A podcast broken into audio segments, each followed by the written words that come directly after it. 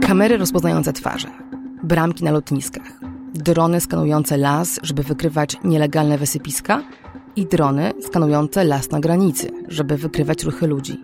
Nawigacja w telefonie i nawigacja w autonomicznych pojazdach. Mówiące lodówki i oczywiście chat GPT.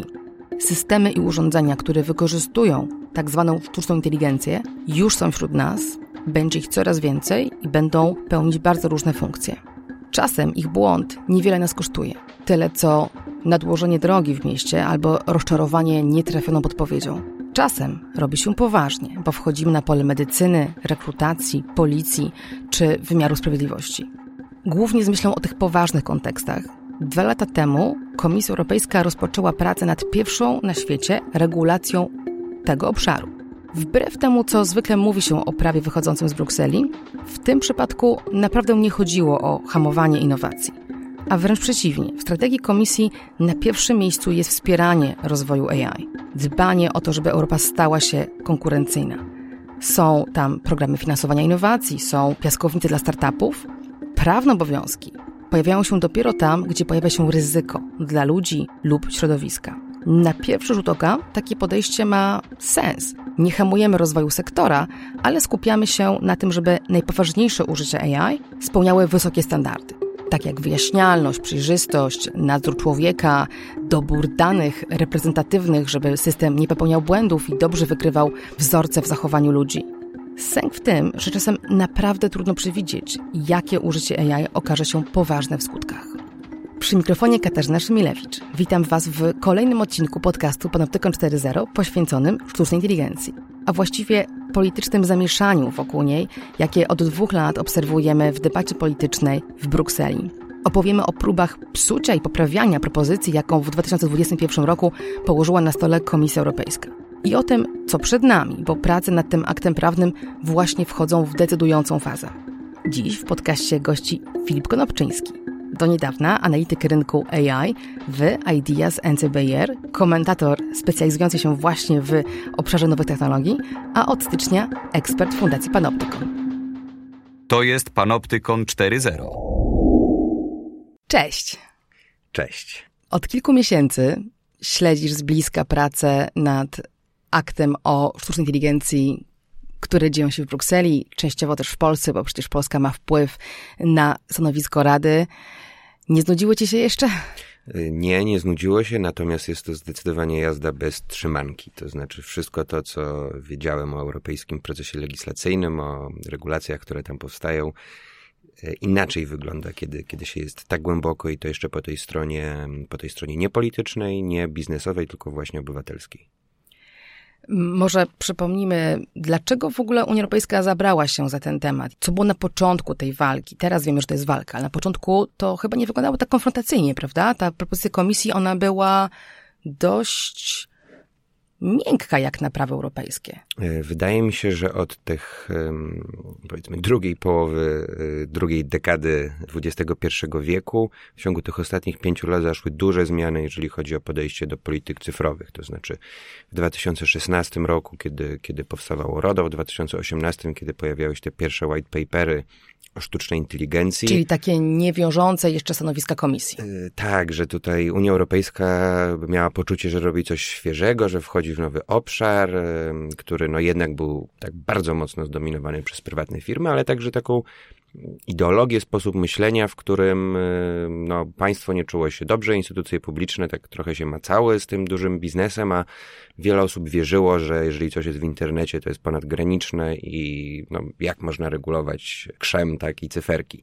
Myślę, że między właśnie tym 2018 rokiem i czego w pewnym sensie efektem była ta propozycja komisji z kwietnia 2021 roku.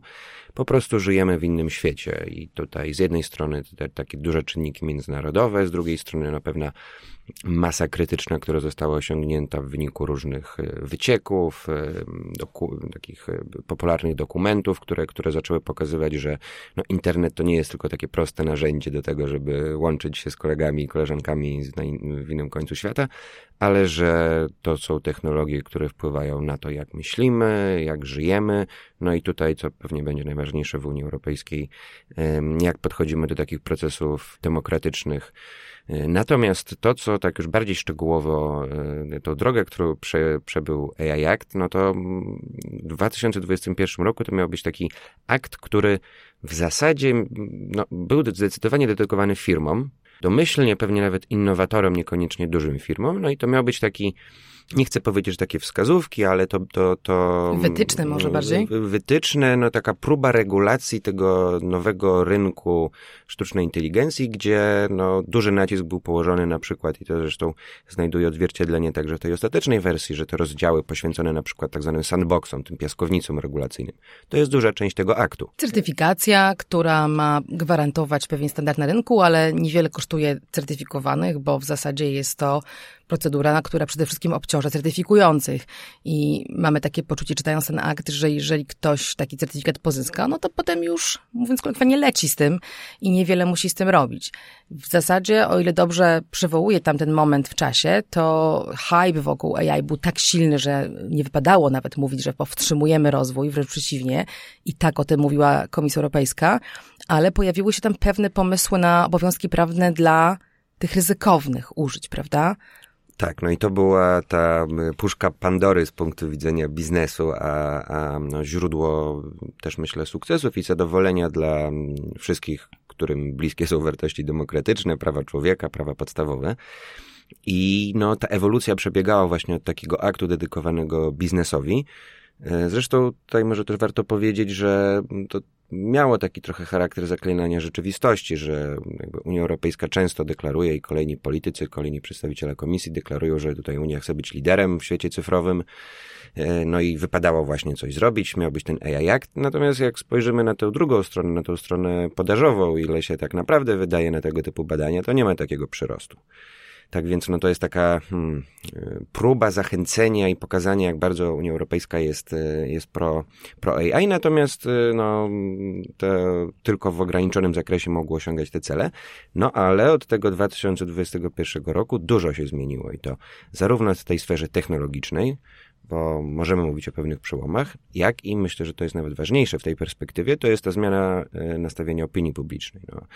E, trzy lata temu AI e, interesował ekspertów, interesował ludzi, którzy, którzy no, albo chcą na tym zarobić, albo są jacyś tacy bardzo zainteresowani niszowymi tematami. Z końcem 2022 roku temat AI stał się jednym z popularniejszych na świecie i oczywiście wiemy, co było tego przyczyną. No właśnie, to zatrzymajmy się przy przyczynie tej, tego ostatniego wzrostu popularności w wyszukiwarkach e, terminu AI, chociaż chyba powiedziałam e, w kontrze tego, co się wydarzyło, teraz już nie wpisuje AI, tylko wszyscy wpisują chat GPT. I pod wpływem pojawienia się w takim masowym dostępie wielkich modeli językowych, politycy w Brukseli też coś chyba zrozumieli, prawda? Coś, co nie było dla nich oczywiste jeszcze rok temu, kiedy to wielkie firmy technologiczne mówiły, dobra, regulujcie systemy, które będziecie, które państwo będzie używać, które administracja będzie używać w, w tych poważnych kontekstach, takich jak medycyna czy e, wymiar sprawiedliwości, ale modele, które my tworzymy, które co bardzo ważne, mogą być użyte w bardzo różny sposób, to co innego i tu najlepiej byłoby, jakbyście się nie mieszali. Tak, bo jeszcze coś zepsujecie, więc, no więc y, bardzo mocno zmieniła się także narracja, którą posługuje się sektor, y, przede wszystkim y, biznesowy sektor rozwoju AI. To znaczy dwa lata temu słychać było takie argumenty, że w ogóle bez sensu to regulować, bo to tylko wstrzymuje innowacje. Teraz praktycznie nie znajdziemy kogoś takiego, kto byłby w stanie coś tak otwarcie powiedzieć. Oczywiście co innego, co się robi w sekrecie, ale, ale na poziomie tej szerszej komunikacji wszyscy praktycznie zgadzają się, że AI powinno być etyczne, że powinno przestrzegać prawa, że powinno bronić takich podstawowych wartości i, i komponować się z tym, z tym, czy zrównoważonym rozwojem, czy po prostu z takim dobrym społecznym. A co konkretnie miałoby robić, co, co konkretnie miałoby dziać się inaczej, jeśli chodzi o rozwijanie modeli AI, w tym tych wielkich modeli językowych, bo to jest taka no, najnowsza część tej regulacji, która została doklejona w Parlamencie Europejskim. Tak, no tutaj już przechodzimy do konkretów. To, że ta dyskusja wokół AI Actu była tak burzliwa, przede wszystkim od, od końcówki zeszłego roku, to jest między innymi efekt właśnie popularności czata GPT i tego, że No, okazało się, że, że takie wielofunkcyjne programy, które do niedawna no, interesowały naprawdę wąską, wąską grupę, pewnie kilkudziesięciu tysięcy, może kilkuset tysięcy badaczy na świecie, nagle się okazało, że po pierwsze nastąpił pewien przełom inżynieryjny i to, to może działać szybko, to może działać sprawnie, to może dawać względnie e, adekwatne i dobre rezultaty.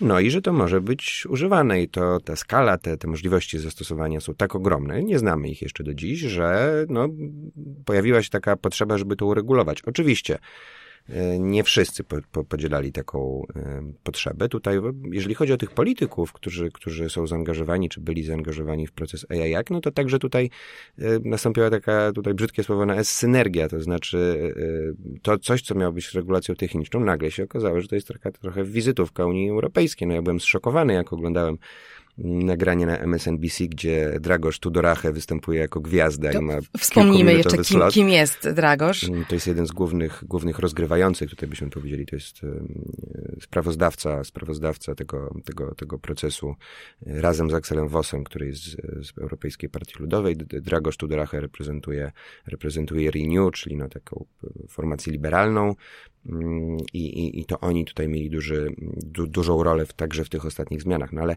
jeżeli mówimy o tych dużych modelach językowych, to warto wspomnieć, że według ustaleń zarówno Politico, jak, jak i Watchdogów, Corporate Europe Observatory mm, publikowało taki raport, w którym no, pokazywało różne metody, kilkustopniowe metody, poprzez które duże firmy, tak jak Microsoft czy Google, prowadziły naprawdę agresywną kampanię lobbyingową, prawdopodobnie dalej ją prowadzą. Między innymi jednym z celów było to, żeby nie wprowadzać regulacji tych dużych modeli językowych, e, co no, wydaje się dziwne i jest ewidentnie sprzeczne z tym, co te firmy mówiły otwarcie. Natomiast e, ta kampania udała się tylko częściowo. No bo tutaj e, wiele środowisk, wiele osób mówi o takim, po tej stronie społecznej mówi o takim sukcesie tych negocjacji, że ten udało się poprawić, co moim zdaniem jest prawdą. Natomiast jeżeli chodzi o te regulacje dla dużych modeli językowych, to no, sam fakt, że one się pojawiły w bardzo krótkim czasie, jak e, pisałem jakieś analizy, próbowałem zrozumieć te dokumenty, to kilkukrotnie nawet terminologia się zmieniała, bo wcześniej to było General Purpose AI, pojawiały się pomysły, że to może być jednak Generative AI, w końcu stanęło na Foundation Models, czyli termin, który nie był obecny wcześniej w tej legislacji. Modele podstawowe, tutaj będziemy szukać tego słownictwa. No i w zasadzie okazało się, że jest osobny rozdział w którym reguluje się rolę odpowiednich tego tutaj uczestników tego, tego cyklu. To, to używając tego przykładu, bo myślę, że nie, nie, nie, damy rady i nie ma sensu na tym etapie wchodzić głęboko w przepisy, które będą się jeszcze nie raz zmieniały w toku negocjacji, które są przed uwaga. nami. Może używając tego przykładu, e, spróbuj e, powiedzieć, co dla osób, które dziś niepokoją się tym, jak może w praktyce być używany chat GPT, który przecież może się mylić, może generować fałszywe podpowiedzi, może używać danych ludzi w sposób nieuprawniony i tak dalej.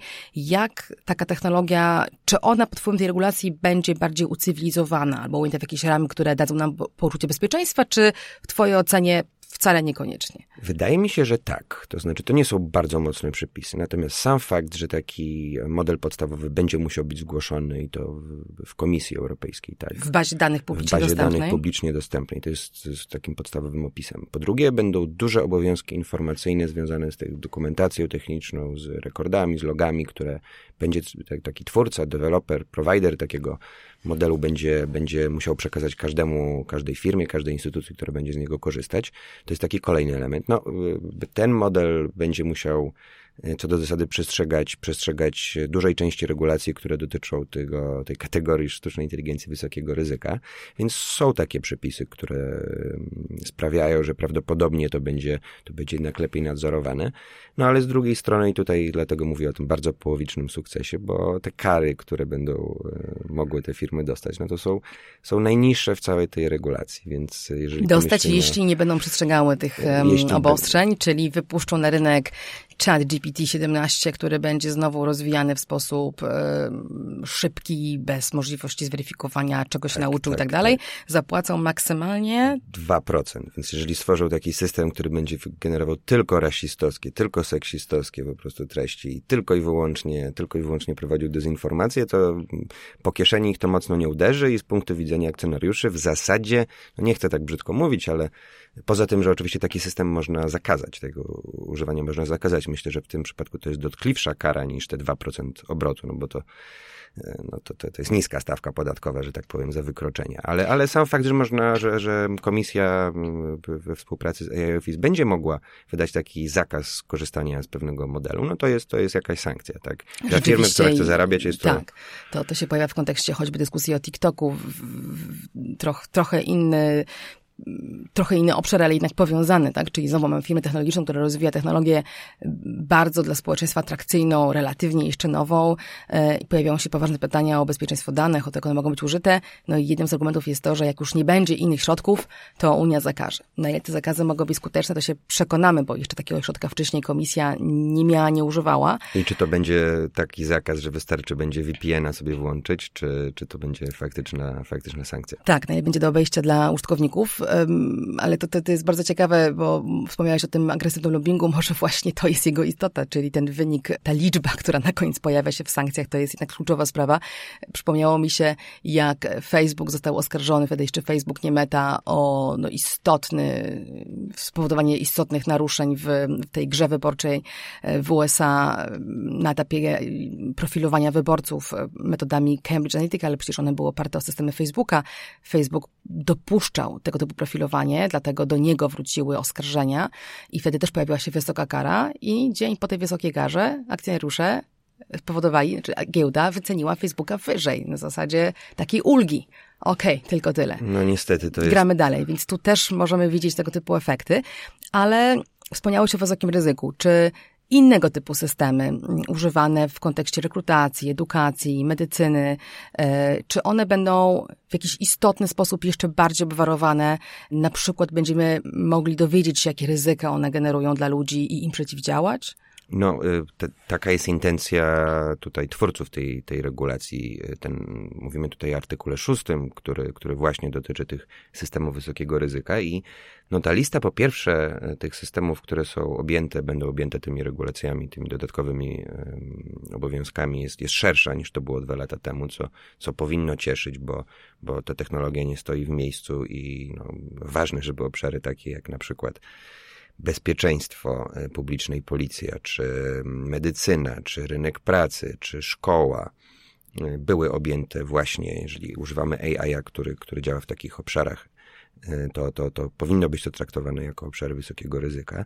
Tutaj z, z, takich innowacji legislacyjnych, z czego też należy się cieszyć, trzeba powiedzieć, że e, na, do tej listy dopisano także w ostatnim momencie mm, systemy rekomendacyjne w przypadku tych bardzo dużych platform, tak, czyli tych flopów więc to jest jakieś potencjalnie Tu, tu wprowadziliśmy pojęcie z innej regulacji tak. prawnej, regulacji prawnej, którą Unia stworzyła niedawno i ona już jest przyjęta, już działa dla wielkich platform internetowych, takich jak wspomniane przeze mnie Meta, czy, czy YouTube, czy TikTok, bo tu nie mówimy firma, mówimy platforma, a system rekomendacyjny to jest to, co powoduje, że widzimy na ekranie takie, inne treści, prawda? To jest to, co sprawia, że jesteśmy, tak bym powiedział, że jesteśmy tym, kim jesteśmy, tak? Mhm. Szczególnie, jeżeli urodziliśmy się, nie wiem, w ciągu ostatnich dwudziestu kilku lat. No i doskonały przykład czegoś, co dla legislatorów regulatorów europejskich wcale nie wyglądało na wysokie ryzyko, no bo przecież to jest taka zabawka dla konsumenta, prawda? To, że ja sobie scrolluję Instagrama, czy Facebooka, czy TikToka, komu to szkodzi? No i te ostatnie kilka lat uświadomiło, co bardzo ważne, że jednak szkodzi, że bo jednak, może szkodzić. Tak, że mamy, ma, mamy badania i, i, i, mamy, mamy no, wiele przykładów z życia.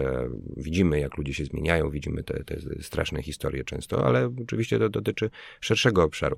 Natomiast to, co no, moja odpowiedź jest trochę warunkowa, to znaczy ja nie wiem, czy to będzie efektywna regulacja w zakresie tych systemów wysokiego ryzyka, między innymi dlatego, że ta no, ta procedura, ten taki mechanizm y, uznania czegoś za wysokiego ryzyka, on jest po prostu Dziurawy. skomplikowany i jak, jak, jak czytałem, że tam musi być duże ryzyko, znaczące ryzyko wywołania szkody, no to to jest po prostu poletko dla prawników. E, korporacje prawnicze pewnie już się cieszą, bo, bo tutaj e, na poziomie pozwów, na poziomie odpowiedzi na pozwy będzie, będzie po prostu dużo pieniędzy do zarobienia i też firmy będą mogły na różne sposoby wykazać, że, że to ryzyko nie było duże na przykład.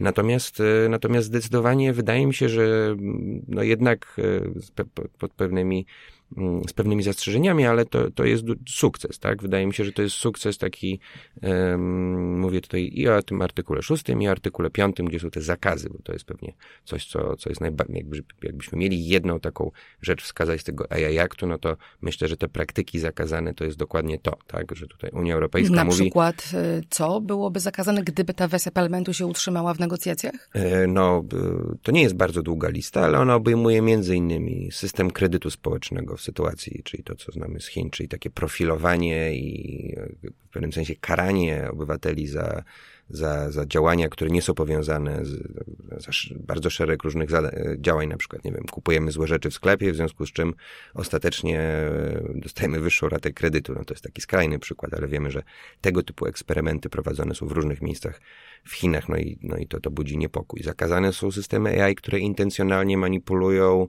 szukają naszych podatności, kategoryzują biometrycznie na podstawie cech wrażliwych, systemy, które, takie jak na przykład Clearview AI, które, które tworzą taką, no właśnie, bazę dystopijną twarzy. bazę twarzy na podstawie wszystkich treści, które, które są o nas w internecie, czyli zdjęć, ale nie tylko w internecie, także kamer przemysłowych, tak więc no, tutaj jest taki sygnał, który Unia wysyła, tego nie chcemy tych najbardziej ryzykownych, najbardziej groźnych systemów, także na przykład systemów, i to, to jest myślę coś, co będzie bardzo rozwojową technologią, to znaczy systemy, które zmieniają stany emocjonalne osób, tak? Co to może w zakresie, być? W zakresie, no tutaj podany jest przykład, znaczy tutaj ten zakaz dotyczy nie, resortów siłowych, że tak powiem, czyli, czyli systemu bezpieczeństwa, policja, prokuratura, e, jakieś inne agencje, które mogą, no, no tutaj wchodzimy niemalże w sci-fi, ale to są technologie dostępne, które na przykład są w stanie zdalnie wywołać, nie wiem, strach, lęk albo jakiś inny mm, e, szok, tak, e, e, wobec, wobec manifestantów na przykład, albo wobec mhm. konkretnej osoby. Tak, przy czym warto powiedzieć, że ta regulacja, bo krążymy wokół tego, że ona jest dziurawa, że ona jest takim trochę szwajcarskim serem, czy też piramidą postawioną na głowie, tak często o nim mówiliśmy, hmm. bo bardzo wąski jest ten zakaz obowiązków wobec tego, jak szeroki jest rynek i, i zastosowania. Jednym z ogromnych wyłączeń w niej jest bezpieczeństwo publiczne, prawda? Czyli, czyli tutaj no, nie należy spodziewać się raczej, żeby działania służb specjalnych były nią objęte. To jest niemożliwe, bo to jest poza kompetencją Unii Europejskiej do regulowania.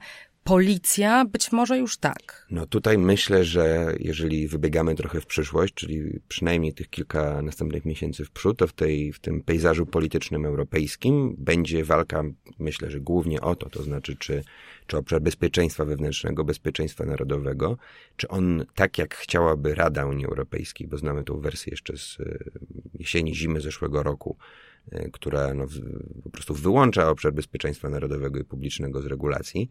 Może też warto wspomnieć, że AI Act, wbrew temu, co niektórzy mówią, nie dotyczy no, ważnych obszarów, tak, gdzie dzieje się ten postęp AI, czy nie dotyczy wojskowości, nie dotyczy obszaru badań.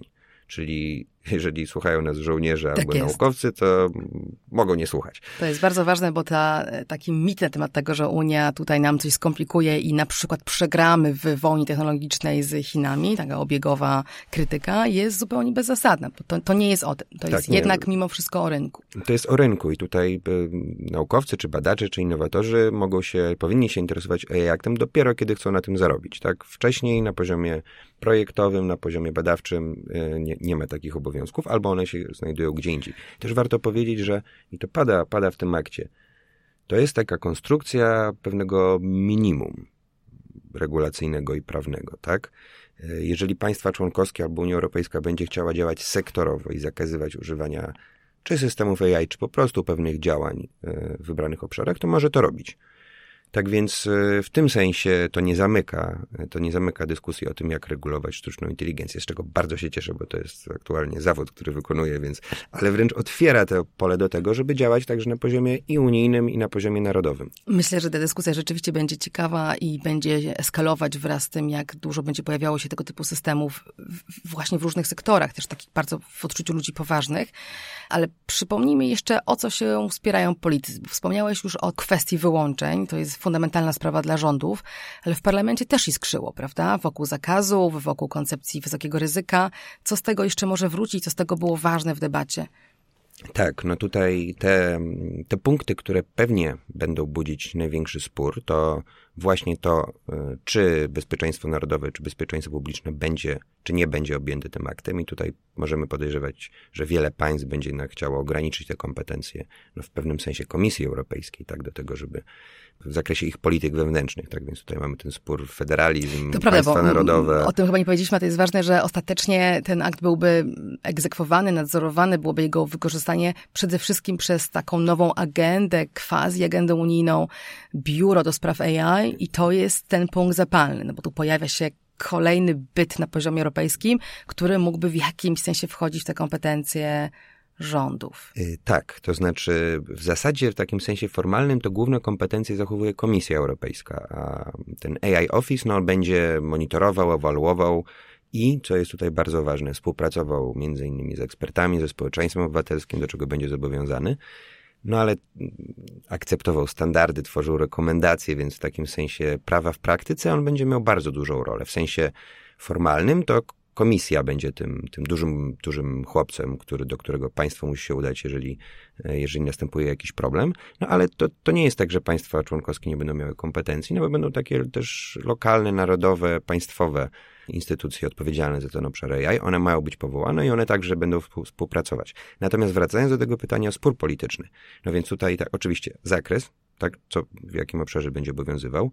Drugi obszar, który jest bardzo istotny, to są, no właśnie, zakazy, które ostatecznie rzutem na taśmę nieco mniejszą większością e, członków tych połączonych komisji w Unii Europejskiej zostały przyjęte jako zakazy, tak, jako ta wersja, wersja, która wyszła z tej właśnie z komisji IMCO i LIBE.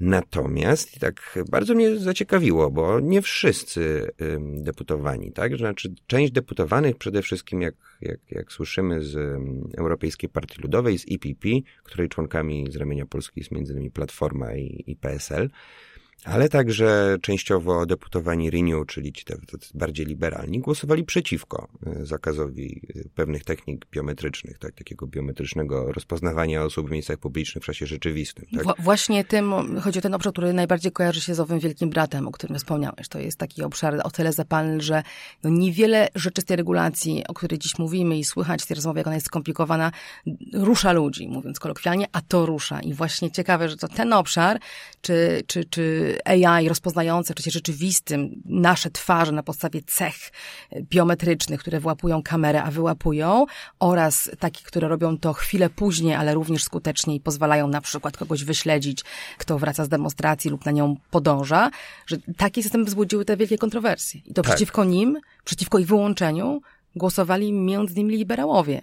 Tak, tak. I, i, I centryści, że tak powiem. No i to jest, to jest dla mnie zagadka, bo tłumaczę to sobie tak, że no być może chodzi, bo jak, jak byłem parę miesięcy w Brukseli i rozmawiałem też z doradcami właśnie z zakresu polityki, polityk cyfrowych, tych głównych, tych głównych partii. No, słyszałem, że IPP e, na przykład chciałby pójść na prawo, tak, że, że, że, więc interpretuję to z jednej strony jako taki ruch pokazujący, że my chcemy się troszczyć o bezpieczeństwo i będziemy walczyć z terrorystami. Takie puszczenie oka do wyborców bardziej konserwatywnych. Do bardziej, tak, do bardziej prawicowych wyborców, więc to jest, to jest jeden powód, a drugi to jest coś, na co nie mam potwierdzenia, ale tak jak słucham komentarzy przede wszystkim amerykańskich innowatorów, którzy generalnie rozumieją potrzebę tej regulacji i tak podchodzą do niej dosyć pragmatycznie, no to zwracają uwagę, że no, szczególnie w Stanach mocno rozwija się sektor właśnie oparty na biometrii. Ta biometria ma mieć zastosowanie w różnych obszarach, także w pracy.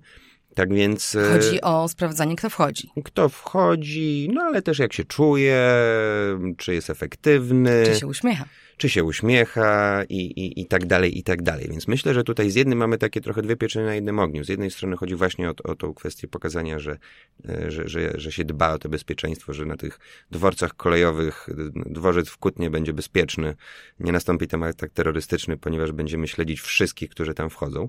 I to też jest ciekawe, bo e, jeżeli pomyślimy właśnie o tych e, bazach biometrycznych, które mają rozpoznawać przestępców, no to to nie jest tak, że te bazy, że żeby one działały, to nie wystarczy, że one będą uczone na, na, na twarzach przestępców. One muszą być na dużej liczbie mm, właśnie tych wizerunków twarzy uczone, więc teoretycznie no, może być tak, żeby, żeby taki system działał dobrze, to on musi mieć wszystkich obywateli w swojej bazie. No, też powiedziałeś o czymś bardzo ważnym, o e, rozmaitych użyciach tego samego modelu i to jest coś, co warto podkreślić. Już wspomnieliśmy o tym, że modele jako takie, czyli, czyli to, co jest komponentem kluczowym dla systemu, coś, co powstaje wcześniej niż system i jest bardziej abstrakcyjny, może być użyte w różny sposób, to jest, no to mięso, AI, prawda? I to ten model, który uczy się na przykład rozpoznawać twarze, rozpoznawać głos, e, analizować tekst, e, tak jak ChatGPT e, i kreować tekst oparty na prawdopodobieństwie wystąpienia słów w jakiejś kolejności, zresztą no, genialnie, skutecznie to robi, te modele mogą być użyte w różny sposób. I jeżeli chcemy zakazać, Unia mówi, nie używajmy na rynku modelu tego typu do w kontekście bezpieczeństwa, a rynek tak zwany wie, że to jest ten sam model, który posłuży im w banku czy w innym miejscu, gdzie sprzedadzą go za dobre pieniądze, no to jest taka, taka potrzeba deregulacji. Nawet jeśli to, co powiedzieliśmy jest prawdą, że badania nie są objęte żadnym zakazem i badać można, to jednak sam fakt, że można sprzedać coś bardzo podobnego raz służbą, raz bankowi, e, innym razem pracodawcy, to jest atrakcyjne dla biznesu. No, o, o, oczywiście i to, to można zrozumieć. Tutaj biznes jest po to, żeby generować zysk. Tutaj nikt, nikt, nikt nie, nie ma zamiaru A my się tego bawiamy zmieniać. tego, że, że co, że system będzie kupiony przez państwo w jednym celu, a potem przesiąknie do innego obszaru? Na przykład? No to jest, y, zwiększa się taka techniczna możliwość stosowania pewnych praktyk. Przecież też wiemy, że instytucje publiczne nie muszą mówić w czasie rzeczywistym wszystkiego, co robią, tak? Więc tutaj te do, taki fine-tuning tego systemu, czy, czy doprecyzowanie funkcji, które on ma pełnić, jest jak najbardziej możliwe. Natomiast y, to, co wydaje mi się tutaj może nawet ważniejsze w kontekście tych, tych właśnie, czy, czy tych modeli podstawowych, czy, czy AI, tego tak zwanego ogólnego przeznaczenia, jest to, że te systemy będą jednak objęte po pierwsze pewnymi wymogami do, związanymi z dostarczaniem informacji, więc będzie łatwiej prześledzić e, to, gdzie nastąpił na przykład jakiś błąd, czy to zawiódł dostawcę tego systemu, czy to właśnie ten, kto go implementował, przekręcił to, żeby on, nie wiem, nie, nie, nie, nie, nie szukał zaginionych owieczek, tylko jednak polował na ludzi. E, więc tutaj, tutaj to rozróżnienie myślę, że jest, myślę, że jest sensowne. No i jeżeli chodzi o, o te no, funkcje i wykorzystanie AI przez państwo, tutaj widzę trochę inny problem. To znaczy, po pierwsze, trochę nie wyobrażam sobie sytuacji, w której lokalna agenda odpowiedzialna za AI e, każe instytucję publiczną, która de facto pochodzi od tej samej partii, czy od tego samego, tego samego rządu. Więc tutaj, tutaj widzę jakiś paradoks, a, a to jest możliwe, jeżeli dany system będzie zgłoszony tylko w Polsce to będzie podlegał tylko polskim regulacjom. Więc tutaj widzę, tutaj widzę takie wąskie gardło, albo może raczej taki potencjał do nadużyć. No a druga rzecz jest taka, że no nie do końca wiemy, w jaki sposób Komisja Europejska będzie teraz karać polskie instytucje publiczne, albo też firmy prywatne, ale te instytucje jest, będzie karać je. No trochę możemy sobie wyobrazić, jak to w, na przykład w kraju takim jak Polska będzie wyglądać. Te kary nie są ogromne. Skoro nie płacimy kar w innych obszarach, no to tutaj Tutaj to, że komisja na podstawie analizy AI Office wyda jakąś decyzję, może nie być, nie być bardzo skuteczne. Ale może dlatego, może dlatego główną osią tej regulacji są obowiązki dla dostawców systemów. I to jest to miejsce, gdzie mogę sobie wyobrazić większą skuteczność, prawda? Czyli nie tyle polski ZUS lub polska policja byłyby karane za to, że wzięły sobie system, którego miały używać tak, a użyły inaczej popełniały na tym um, użyciu błędy, czy stworzyły jakieś zagrożenia, ale sam dostawca takiego systemu, który pozwolił na tego typu użycie. No ale tu ta nasza rozmowa dobrze pokazuje meandry stosowania AI Aktu i tego, szalenie jak trudna dużo regulacja. jest tu tak, otwartych y, przestrzeni do interpretacji, rozmaitych luk, wyłączeń, nieprecyzyjnych pojęć, które będzie można, tak jak powiedziałeś wcześniej, rozgrywać prawniczo, rozgrywać w sądzie, ale szczególnie między instytucjami, więc tak naprawdę bardzo ciężko jest dziś mówić, co będzie. Wiemy, że stawki są wysokie, że opinia publiczna po raz pierwszy od dawna patrzy politykom na ręce i to jest dobre. Co przed nami w takim razie? Jakie jeszcze etapy zostały tego sporu politycznego, tych negocjacji i kto z kim będzie negocjował? No więc tak. Następny duży punkt to jest głosowanie plenarne w Parlamencie Europejskim planowane na 13 czerwca. Miało być wcześniej, no ale, ale posłowie tutaj poświęcili część swoich wakacji. No nie pierwszy raz nie poświęcają, pierwszy raz, prawda? Bo tak. to jest na tyle gorąca dyskusja, że ona się przyciąga i przyciąga, ale może uda się tak w czerwcu. Do tego czasu, no według tych y, pierwotnych zapewnień, te kompromisy, które zawarto na poziomie tych dwóch komisji, powinny przełożyć się na to, że w tej wersji akt zostanie przyjęty. No ale słyszymy także jeszcze niepotwierdzone głosy, że mogą pojawić się kolejne poprawki plenarne i tutaj, tutaj nie, ma, nie ma pewności, jak to będzie wyglądać. I to no. będzie ważny moment dla mediów, dla opinii publicznej, żeby patrzeć, która partia, która grupa polityczna składa poprawki do tej wersji, o której dziś rozmawiamy, do której się odnosimy, która nie jest najgorsza. Jak na wszystkie, które mamy, podkreślając, że one są ogólnie no, nie najmocniejszym przykładem regulacji. Zrobilibyśmy to inaczej. Zrobilibyśmy, gdybyśmy mogli to zrobić od początku, byłoby to, byłoby to inna regulacja. To i tak jest to najlepsze, co, co mamy na stole. I od tego najlepszego, co mamy na stole, w głosowaniu plenarnym mogą pojawić się wyjątki i to będzie dość jasna deklaracja, myślę, od każdej grupy politycznej, co tak naprawdę oni by chcieli e, w tym obszarze regulacji AI zrobić, a więc to taki punkt, bardzo czytelny komunikat dla opinii publicznej, w czerwcu, a potem? No potem e, wkraczamy w trudny, w trudny kilkumiesięczny proces e, tego dialogu trójstronnego, trilogu, hmm. w którym e, Parlament Europejski no, na podstawie tego mandatu, który, który otrzyma na głosowaniu plenarnym, będzie negocjował razem z Radą Unii Europejskiej pod egidą komisji, czy razem, razem z komisją te ostateczne treści. No i możemy się spodziewać właśnie tych sporów pomiędzy wersją par Parlamentu Europejskiego, która no jest, tak jak wspominamy, lepsza od tego, co było wcześniej, no i tego, co postanowiła Rada. No i tutaj te różnice w tym akcie między, między tą wersją zeszłego roku, a wersją parlamentu są już istotne, tak? I one dotyczą masy rzeczy, bo nawet nie wspomnieliśmy o tym, że ważną poprawką jest to, że my jako obywatele będziemy mieli prawo zaskarżyć, odwołać się od decyzji podjętej, no, decyzji, której jesteśmy przedmiotem, celem, e, jeżeli to jest system wysokiego ryzyka, to jest, to jest cenna, cenna zmiana. Nie wiemy, jak ona będzie faktycznie wykorzystywana, bo to, to jest bardzo trudno udowodnić i nawet wiedzieć o tym, że, że, że nastąpiła taka, takie zdarzenie, jeżeli to nas dotyczy. No ale to jest symbolicznie istotne, no bo nie jesteśmy, nie jesteśmy, jesteśmy jako obywatele, mamy swoje miejsce w tej regulacji. Wciągnięci, tak, Wciągnięci. do nigdzie wcześniej nas tam wcale nie było, czy prawo do wyjaśnienia w podobnym kontekście dla ludzi. E, tak, kilka takich rzeczy dotyczących ludzi rzeczywiście parlament wprowadził i o to na pewno będą spory. Już powiedzieliśmy, że będą spory o, o zakres, czyli o wyłączenia z tej regulacji.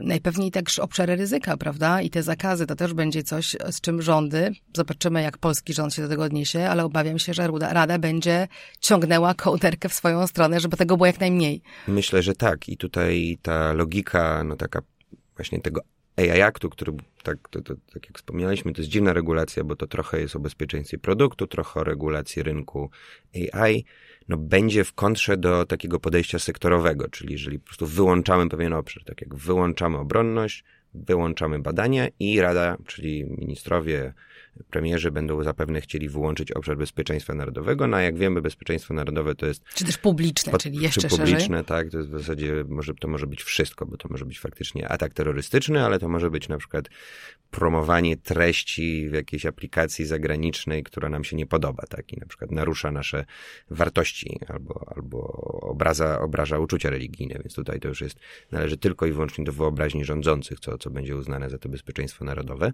No więc to, to wydaje mi się, że tutaj będzie ten największy spór. No a jak już się to gadają, to z górki i za dwa i pół roku hmm. albo za dwa i pół roku, bo jeszcze będzie okres przejściowy, e, aby firmy się mogły nauczyć, żeby można było powołać te, ten, ten AI, zarówno AI Office, jak i te lokalne instytucje, które będą to nadzorować. Fajnie by było, jakby ci ludzie byli także wykształceni i kompetentni. To także jest jeden z wymogów, który jest tam wprowadzony. AI literacy jako, jako osobny punkt.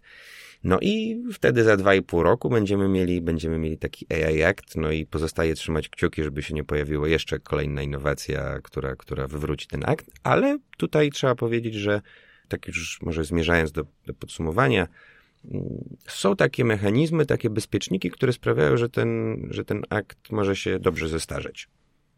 To znaczy, z jednej strony ta definicja sztucznej inteligencji, którą przyjął parlament, zakładając, że Rada tego nie zbombarduje, jest szersza niż to, co było na początku i obejmuje większą liczbę systemów. Więc, więc tutaj. Jest mniej, jest bardziej technologicznie neutralna, mniej zapięta o konkretne techniki, prawda? Dokładnie, tak, bo to jest kolejne ryzyko. Możemy sobie przyjąć AI Act, a potem pojawi się nowa technologia też, którą będziemy nazywali sztuczną inteligencją, ale ona nie będzie objęta tą definicją i do widzenia. Mhm. tak, to będziemy musieli no, procedować coś na nowo i wymyślać. Natomiast tutaj ta definicja jest na tyle szeroka i jakby obejmuje także systemy, które działają trochę, trochę samodzielnie, a trochę pod kontrolą człowieka i tutaj, tutaj to, to jest jeden bezpiecznik, a drugi bezpiecznik jest taki, że komisja będzie mogła modyfikować listę tych obszarów wysokiego ryzyka. Czyli ten spór, jeżeli chodzi o spór, o, o to, co jest e, objęte tymi dodatkowymi wymogami, między innymi wymogiem, może warto, warto to powiedzieć, przeprowadzenia oceny potencjalnych skutków na prawa podstawowe, a w niektórych przypadkach także na środowisko. Mm, to jest coś, o co między innymi Panoptykon walczył, ale, ale, ale nie tylko, bo to, to, to, to jest taka zmiana, która, która no, w pewnym sensie jest, dobrze symbolizuje to, czego chcieliśmy, tak? czego to społeczeństwo obywatelskie i organizacje strażnicze chciały, czyli właśnie tego wprowadzenia minimalnego obowiązku dla, dla, dla firm, które chcą zarabiać na AI w tych takich wrażliwych obszarach, no żeby się zastanowiły, jakie to może mieć skutki, czy to może tam I czasem też ujawniły wyniki swojej, czym się podzieliły, swojej refleksji. Tak, i, i, i to, to, to, to jest... I to mamy i rozumiem, mamy. że w tym zakresie możemy też się spodziewać zmian, no de facto z zakresu regulacji, czyli jeżeli okaże się już w trakcie używania tego aktu, że nowe obszary stają się w oczywisty sposób ryzykowne dla ludzi, to będą one mogły być tam dopisane bez otwierania na nowo tego potwornie złożonego procesu legislacyjnego, którym dziś trochę powiedzieliśmy. To jest ten głos optymistyczny, to, to jest ta szklanka do no, pełna. No, a z drugiej strony możemy sobie wyobrazić, że, e, że, że ponieważ no, musimy się troszczyć także o życie zawodowe lobbystów, przecież to, to są tysiące ludzi, oni mają rodziny na utrzymaniu i e, będzie także możliwość usuwania pewnych systemów e, i, i pewnych obszarów, no, co jest jednak ryzykowne, więc ten lobbying się może przenieść już na poziom bardziej techniczny, na poziomie Komisji Europejskiej. No niemniej, niemniej jest to w takim sensie teoretycznym dobre, dobra regulacja, bo do, dobry przepis, ponieważ no, pozwala trochę się dostosowywać temu prawu do zmieniającej się rzeczywistości technologicznej, a także użycia. No może się okaże, że na przykład AI używany w szkolnictwie nie powoduje żadnych szkód. Pewnie tak nie jest, ale, ale można sobie to wyobrazić, albo że powstaną takie techniki AI, które działają na, na przykład w zakresie infrastruktury krytycznej, że w ogóle jest świetnie w ogóle nic złego się nie wydarzy, żaden Czarnobyl, żadna, żadna Fukushima. No, tu akurat zgłoszę zdanie odrębne o tyle, że obowiązki, o których rozmawiamy, one niczego nie nie wykluczają e, systemów z rynku, one tylko służą temu, żeby upewnić się, że to właśnie tak, jak mhm. opisałeś, że to właśnie tak działa. Więc myślę, że tutaj ufaj i kontroluj, to będzie, to powinna być ta dewiza e, komisji, żeby tego jednak nie puszczać bokiem i żeby szczególnie takie rzeczy, które wpływają na to, co się z czym zderzy i co kiedy pojedzie Jasne. i jak będzie działało e, w infrastrukturze, żeby to jednak było sprawdzane. No cóż, zobaczymy. Myślę, że ten nasz dzisiejszy przegląd mm, stanu prac w Brukseli i regulacji sztucznej inteligencji pokazuje jedno, jak, jak wysokie są te stawki, jak trudno jest je sensownie uregulować i jak dużo jest tutaj zmiennych. E, mogę tego zadeklarować, że Panoptykon będzie się temu przyglądał, że wspólnie z obecnym dziś e, w rozmowie Filipem Konopczyńskim będziemy mm, te przepisy analizować, pilnować ich i dalej o nie walczyć, więc temat zapewne też wróci w podcaście podcaście Panoptykon 4.0, a w tym momencie żegnam się z Wami. Przy mikrofonie była Katarzyna Szymilewicz i Filip Konopczyński. Bardzo dziękuję. Dziękujemy. Do usłyszenia.